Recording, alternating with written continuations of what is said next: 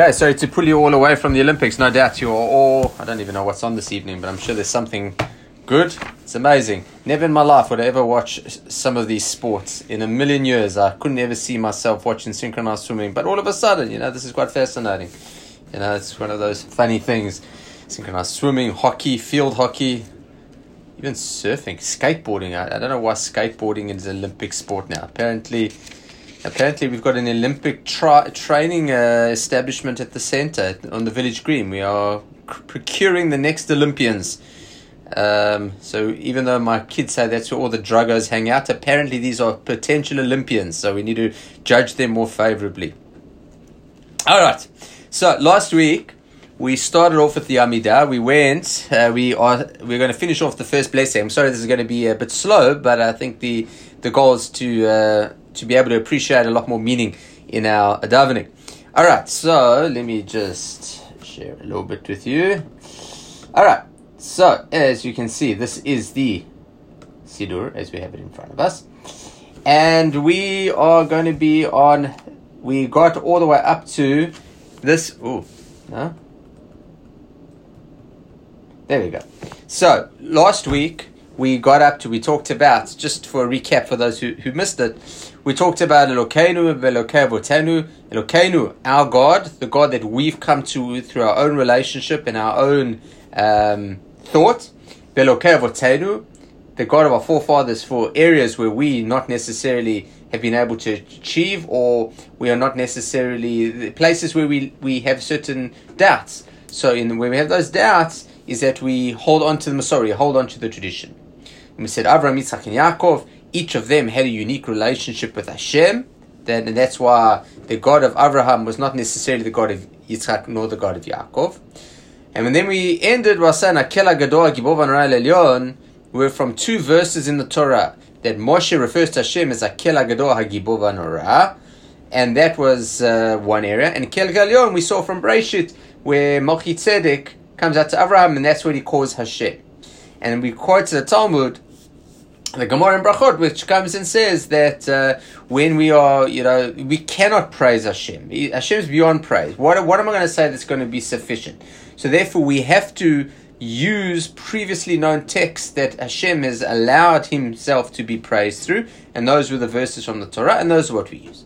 Okay, carrying on, we say Gomel Chasidim Tovim So Gomel Chasidim. So Gmilut Chesed, Gmilut Chasidim, which you'll be familiar. Gomel is to do. Chasidim, Chesed, kindness. So Hashem does kindness Tovim. Chasidim Tovim. So what does it mean Chasidim Tovim? Isn't Chesed by definition kind?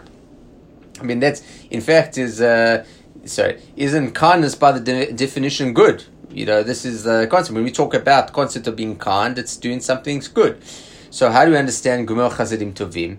So seemingly the idea is as follows: the word Chesed, and this is important. The Rambam at a number of different places talks about the concept of being uh, the golden uh, the golden path, so to speak. And the golden path uh, is the middle path. That one should not be an extreme in personalities. One shouldn't be overly uh, spendthrift, but one shouldn't be too tight. One shouldn't be overly lazy, but one should be uh, not overly too active. And it goes through all different character traits. So chesed, at its core, is the concept of giving. And so when we do chesed to someone, so you know, chesed is to help someone out and the like. So to give over or to give to someone is something that, you know, is kindness. But an extreme of chesed, and that is chesed that is not in the interests necessarily of the recipient, but rather in the interest of the beneficiary.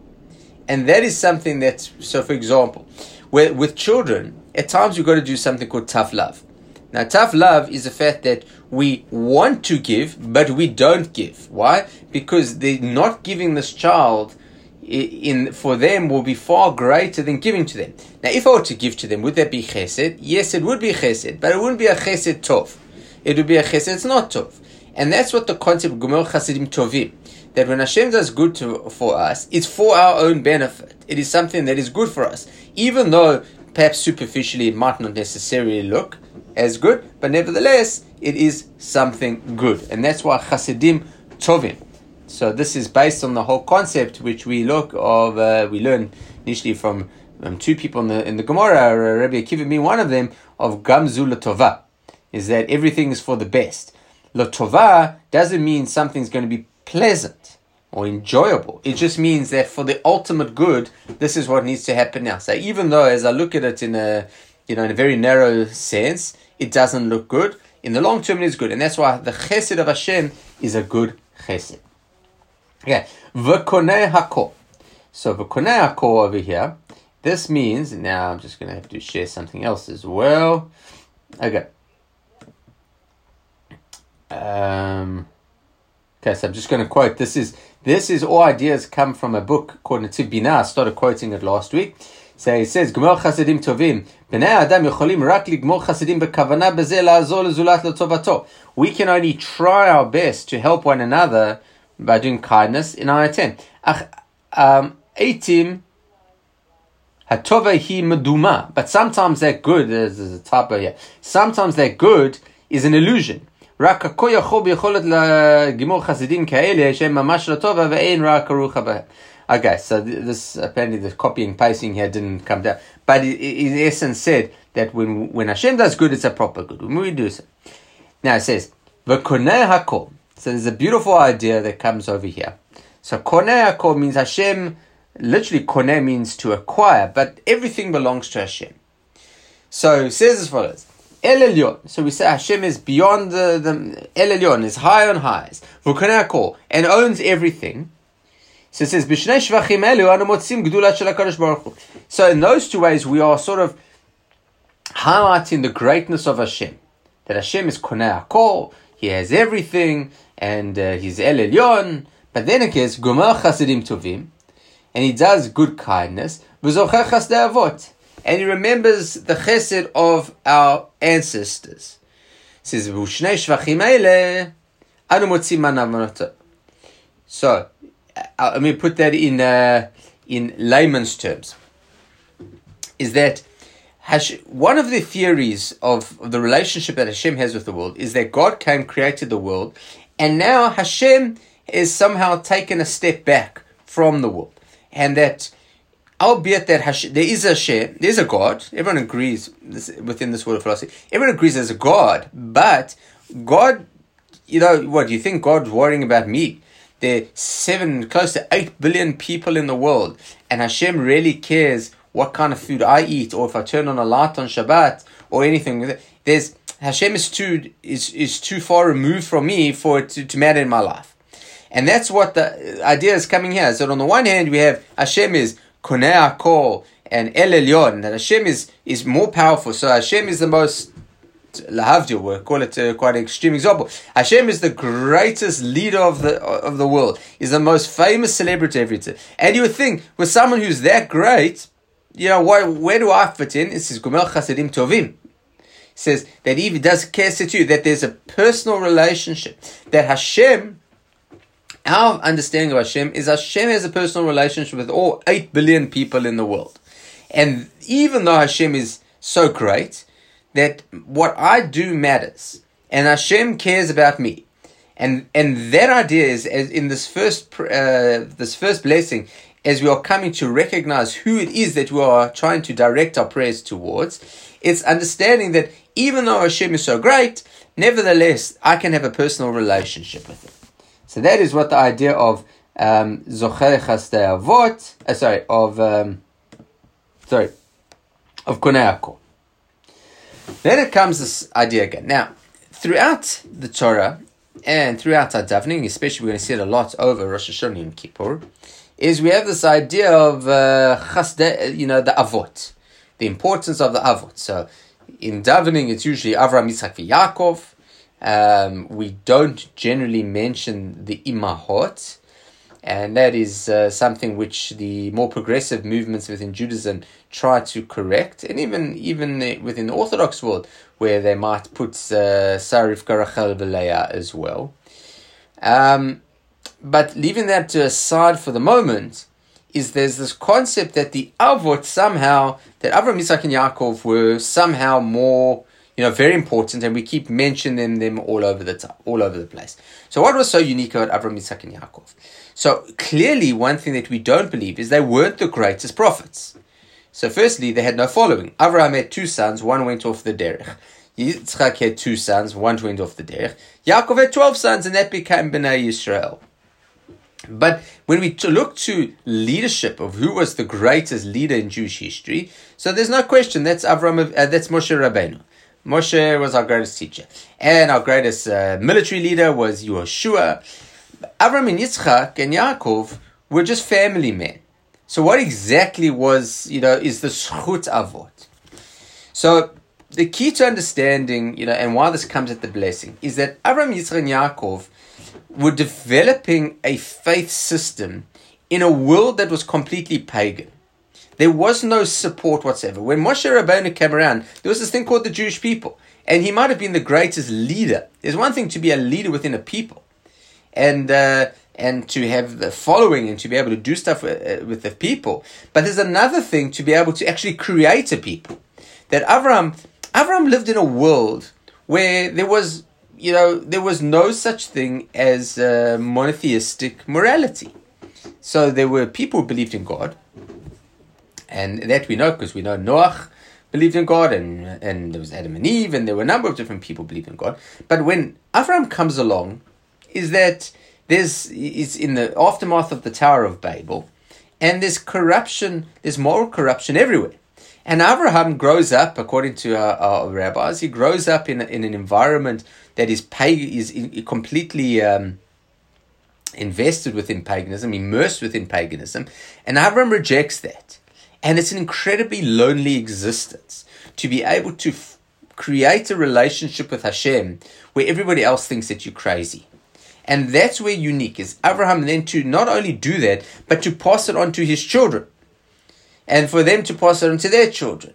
That in those first three you know, generations, there was something very unique that had molded what became the Jewish people. Now, just as an example, and, and I say an example, I mean quite a distant example, is there's Eliezer ben Yehuda. So I don't know if people know Eliezer ben Yehuda. So he's the modern father of, uh, of Hebrew. That Hebrew is something that was always learned, studied, but uh, why don't we say at the time of the destruction of the temple, even way before the destruction of the temple, even in the time of the end of the first temple, Hebrew was no longer a, a spoken language. It was always moved over to Aramaic and other languages, but Hebrew was no longer a spoken language. Not since the time of the prophets was uh, Hebrew a spoken language. So uh, Eliezer ben Yehuda came along and said he's going to redevelop the Hebrew language for this uh, fledgling state that will become a reality at some point beyond his life, life uh, lifetime. And it wasn't enough that he did it, but he he made his children speak Hebrew and only Hebrew, which which you know when you raise your children in a language that you're sort of developing yourself as you go, trying to make up words along the way to try fit into the world that you look at, which is very different to a Tanakhic existence. Um, it makes you to somewhat degree um, strange that you know all these kids are these kids you know the Ben Yehuda family you know I can't imagine the kids had many friends because no one spoke Hebrew now, Baruch Hashem, you know, I don't know, 100 years later, more than 100 years later, um, we are the beneficiaries of, of, uh, of his efforts. But it was a very lonely existence. And that idea that everybody is, you know, a pagan, and you say, no, I'm, I'm, I, I believe in Hashem, that is chasdei avot. That remember the chasdei avot. Now, chasdei avot, to remember the, the kindness of the forefathers. So I think there are a few things. Number one, so this is ideas that we've mentioned. Um, so So he remembers the chesed, the kindness of the forefathers, and will, is bringing goel, the redeemer, to their children's children. So Hashem, who's in the middle, he looks back to the beginning, so to speak, of the of the Jewish existence, of the Hebrew people, and that is the chasdei avot. He remembers not the kindness that they were kind, but the um, chasdei avot, the kindness of the avot, the uh, that that the that they were these individuals, that that is where our heritage comes from, and will bring a redemption to his people. Now, this is encapsulating the entire Jewish existence from the beginning of the Jewish existence until the end of the Jewish existence. That is what this line is come to say: is that Hashem, you know, is over all of it. Umevi So it's not that and Hashem will bring the redemption, but rather Hamevi, Hashem is bringing the redemption. So, if we look to um, and to get to into a bit of esoterics here, when we look to the concept of the messianic era, um, or the end game, however you want to play it, is that it's not a fact that the world is happening as it's happening, and one day there will be a redemption. One day there will be a Mashiach. One day everything will be worked out. Is that everything is part of that process? That everything that happens um, is part and parcel of this divine plan. So when we say there was just this parenthetically, uh, let's um, talk about something that's a little bit controversial, not controversial in our circles, but controversial in the world of Torah. And that is uh, in the prayer for the state of Israel, and uh, many people don't say the prayer for the state of Israel because of Allah and says, Reshit smichat gu'ulatenu, that we bless the state of Israel, that is Reshit, the beginning, smichat, the flowering gulatenu of our redemption. The state of Israel is the beginning of the flowering of redemption, meaning it is the beginning of redemption. We are we are at the end of days, and the uh, and the state of Israel is the beginning of that process. So someone will say, you never know when the beginning of the process is until the process is finished. So that's the logic, and I remember hearing from a number of Macharedi Rabbanim. says, you know, when when Mashiach comes, then we can say, ah, that was the beginning of Mashiach. You know, so it was 100 years ago, 200 years ago. But until such time as you know it, you can't know when something starts until it's after the fact. Others want to suggest, no, what are you talking about? Everything's al the Geula. Because every time we are, this is the beginning of redemption. Mashiach will come at, at some point. So in one year, two years, five years, hundred years, whatever the case might be. Hashem, and this is part of that process. So we are in the beginnings of that process. Beginnings doesn't mean at the start but I'm definitely not there yet. So I'm in somewhere along that process. And the state of Israel is just something significant. And that is all that the blessing is trying to say. It's not that the, the state of Israel is Mashiach, but rather the state of Israel is something significant happening in Jewish history that we acknowledge that we are getting closer to the end. And that's what it says, that Hashem is controlling the entire world and is bringing redemption closer. One other point I want to just mention on uh, on this concept of chasdei avot. So there's a, concept that's uh, brought down in uh, cultural psychology called uh, a cultural heritage, or social psychology called a cultural heritage. Cultural heritage is an idea that certain people, that people that are brought up in a particular culture, a particular environment, will share certain character traits. So that in many ways is what we call stereotyping. But the idea is that the, the cultural traits are not necessarily uh, negative or positive, they're just they are. So Malcolm Gladwell talks about this in one of his books called Outliers, where he talks about in uh, in Korea that the culture, and I don't know this other than from the book, that in Korea the um, the culture is that the you do not talk, you do not initiate conversations or criticize your superiors. So the idea that everybody has the opportunity to voice up does not exist within Korea. So he uses it as a platform to talk about about pilots that a co-pilot would never question the actions of the pilot. So even if the pilot was making terrible mistakes, he would never question. Um, he would never question them because you don't question authority. So I've wondered for a long time what is the concept of Jewish cultural heritage. So I've come to a number of of uh, conclusions. One of them, which I think as as Jews, is uh, that, and I think it's hard to argue that it's not Jews, is the idea that Jews don't don't like the victim status, even though we have been victims for pretty much the entire of our uh, last two thousand years of history. We've never allowed the victim status to handicap us and to cause us to fall and, and spiral downwards into social um, social dysfunction. There have been throughout our, you know, we, we have struggled like many other uh, groups within society, but you've always had within the Jewish community education, you've always had a drive to uh, to improve their lot. There has never been significant numbers of the community as a whole that have been dysfunctional. And I believe that is something that is a cultural heritage that we brought out of, out of Mitzrayim, that even though we suffered for 400 years slavery, at some point we, we left slavery far behind and uh, created our own destiny. But I think there's certain elements that come from the avot, and that's the chasdei avot. The Gemara comes and says, if any, if you meet someone who's an achzar, if you meet someone who is, uh, it's not even callous, it's completely cruel. You meet someone who's cruel, should check after the lineage. Now, this is something that perhaps is not politically correct, because the idea is that Jews should not be cruel. But what the Gemara, I believe, is saying is that it is your cultural heritage to show compassion. And that's something that uh, we see throughout the, the world that that that Jews are disproportionately represented in social justice, justice initiatives. That but if there's cruelty, check the person's yichus because if this person claims to come from Avram, Yitzchak, and Yaakov, and they show cruelty to their fellow their fellow human being, so it's a sign that there's some blemish in their heritage. And that's what's Chassidei Avot. The, the kindness of the forefathers is our cultural heritage of compassion, and uh, and that is something that should um, should work in our stead. Okay, carrying on. So let me just. Yeah. All right, so we've. So we've Leman Shmo bi'ahava. So Leman Shmo, so the, for his namesake. So this concept of its namesake is something which we spoke a little bit about last week, and that being the idea that Hashem doesn't need praise. Okay, so none of this section is to praise Hashem because we think Hashem's great, and Hashem says, "Thank you so much. I wasn't so sure." The whole concept is understanding that the, the, the purpose of creation is to build that relationship with Hashem. So Hashem is the focus of creation, not man.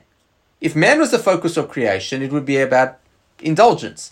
But Hashem is the focus of creation. And man's uh, ability within creation is to appreciate um, Hashem and to build that relationship. So that is where man's uh, man's task is. So this is based on a verse. So it says, uh, "Leman shmo bi'ava." So from Pirkei Avot it says as follows: Everything that Hashem created in the world, Hashem created it lichvodo, in order for His honor.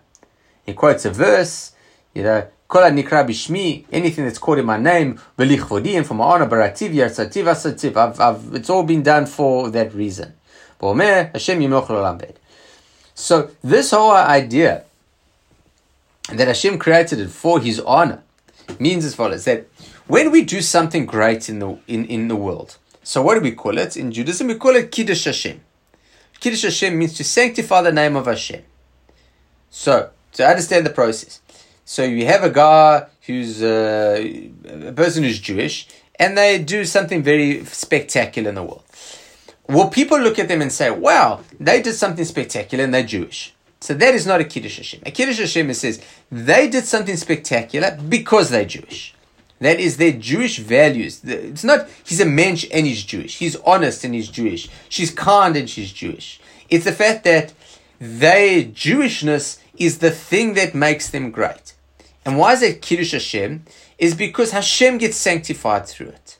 So this whole process of creation and this whole idea is that we are trying to sanctify Hashem. And that was Laman Shmo Bi'ahava.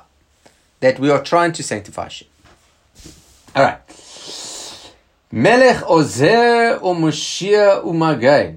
So the king who is Melech, where we got Melech Ozer Moshe again. So is a, a king is a Ozer Moshe Umagain. So Ozer means to help. That Hashem is a helper. Moshe is a savior, which is a word we don't really use in uh, English unless you are uh, a, you know, fundamentalist Christian when we talk about a savior. Uh. So the way they, uh, uh, we understand this is that Melech, so the king who is here, Ozer, uh, who is aid, Masiyah Damu Mashpia. So Hashem is Ozer, helps us and influences us to do what we can do. That Hashem is in a support. Or and is a savior. What is a savior? That that when man at the point where you cannot help yourself, that is where a savior comes. A savior. So Superman saves. I think it's little Timmy who falls in the river. Is that Timmy can't save himself. So Superman is the savior. Savior is that Hashem comes. Umagain. So Magain is a uh, is a shield. So Magain David, we all know, um, the illusory shield of David. I say illusory because, to the best of my knowledge, there is no history whatsoever that David had a shield shaped like the shield of David. But anyway, Umagain bifnei ko pega she'ef is that Hashem protects from things coming. So whereas Moshiach is when you're in trouble, Hashem gets you out. Magain is that Hashem prevents the trouble from coming. So we end off this, this blessing by saying Melech Ozer Moshiach Magain. Baruch Ata Hashem Magain Avraham. And so we've said that we've done Elokei Avraham, Yitzchak, Yaakov. We've mentioned all three of the Avot, and then we say Magain Avraham. That is Hashem is the again the shield of Avraham, prevents it Avraham.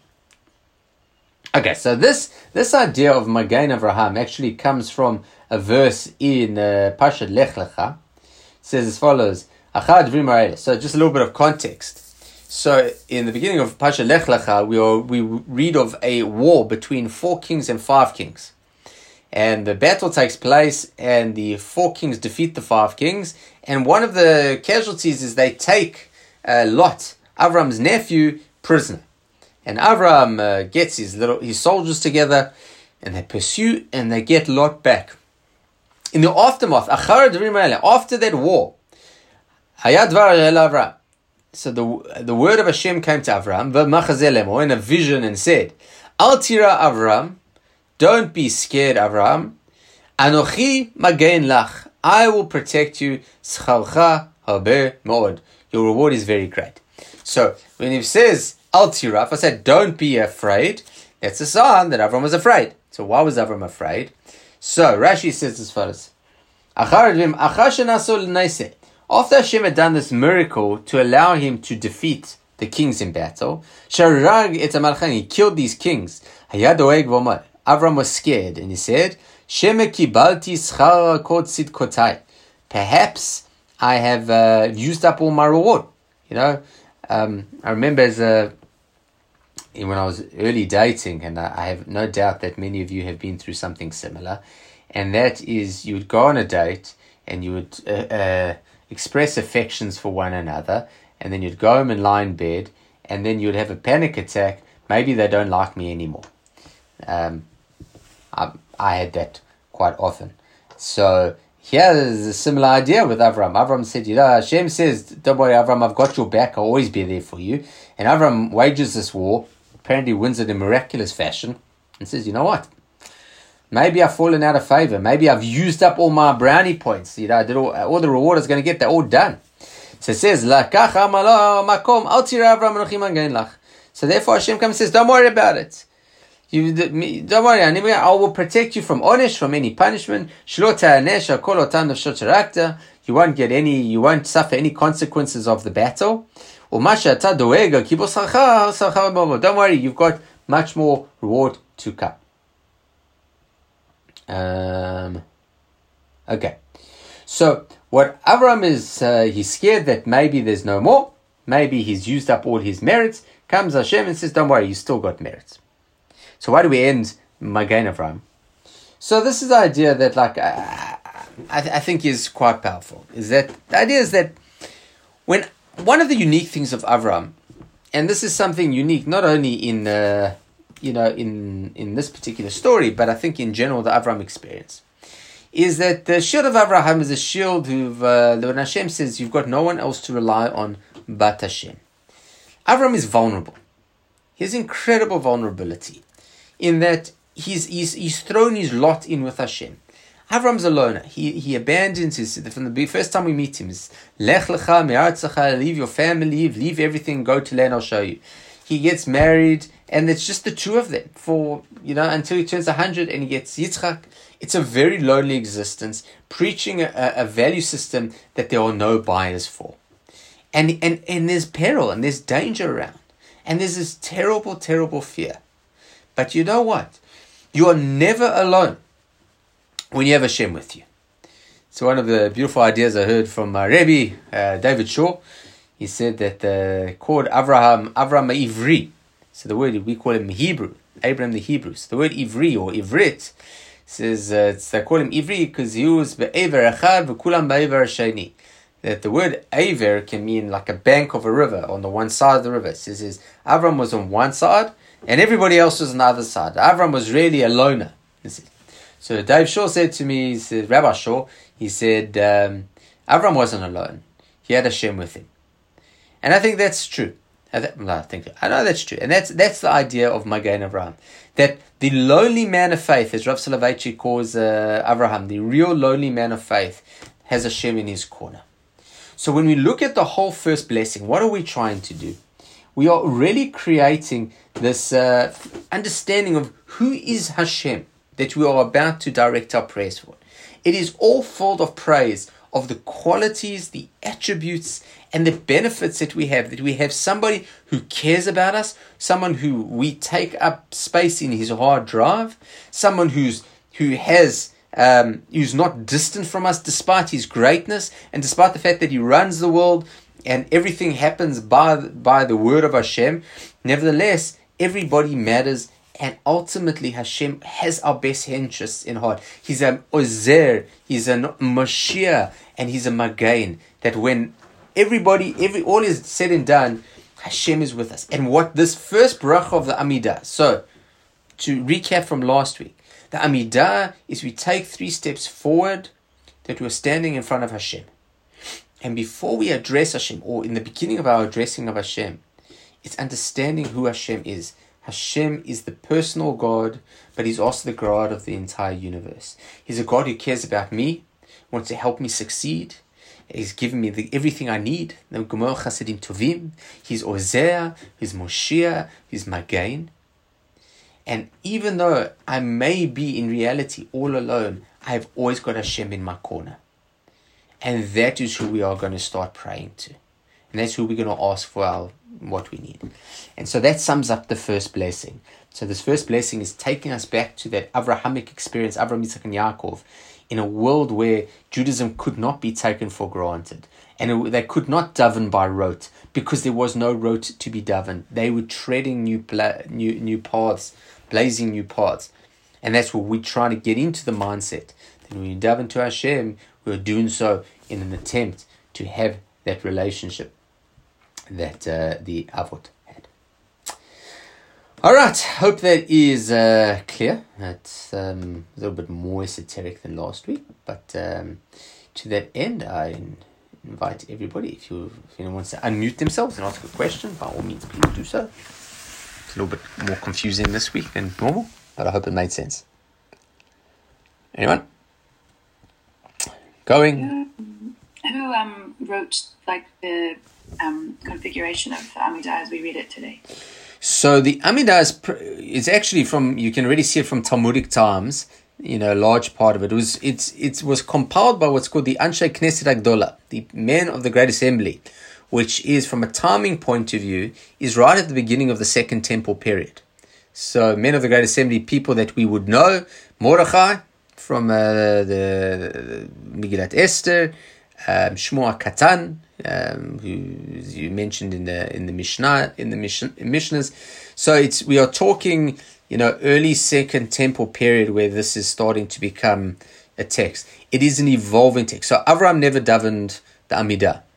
Um, neither did uh, Yoshua or Yirmiyahu or any of these people. It is a it's a much more modern and and so much of our Siddur is is a very it's an evolving it's a very living text. So the Siddur, granted, it's been quite static for the last few hundred years, but definitely uh, if you go five, six hundred years ago, the shul service didn't look like what it looks like today. Same as the Haggadah of Pesach. So the Haggadah is also an evolving, uh, evolving work. So yeah. Any questions? All right, everybody. Laila Tov. Hope you have a wonderful. We'll have a shorter session tomorrow night, so that for those who want to join the UIA talk, um, this should be from 7.30. We'll go until about 7.55 to give us five minutes to get onto the other talk. Otherwise, I wish you all a pleasant evening. Tov.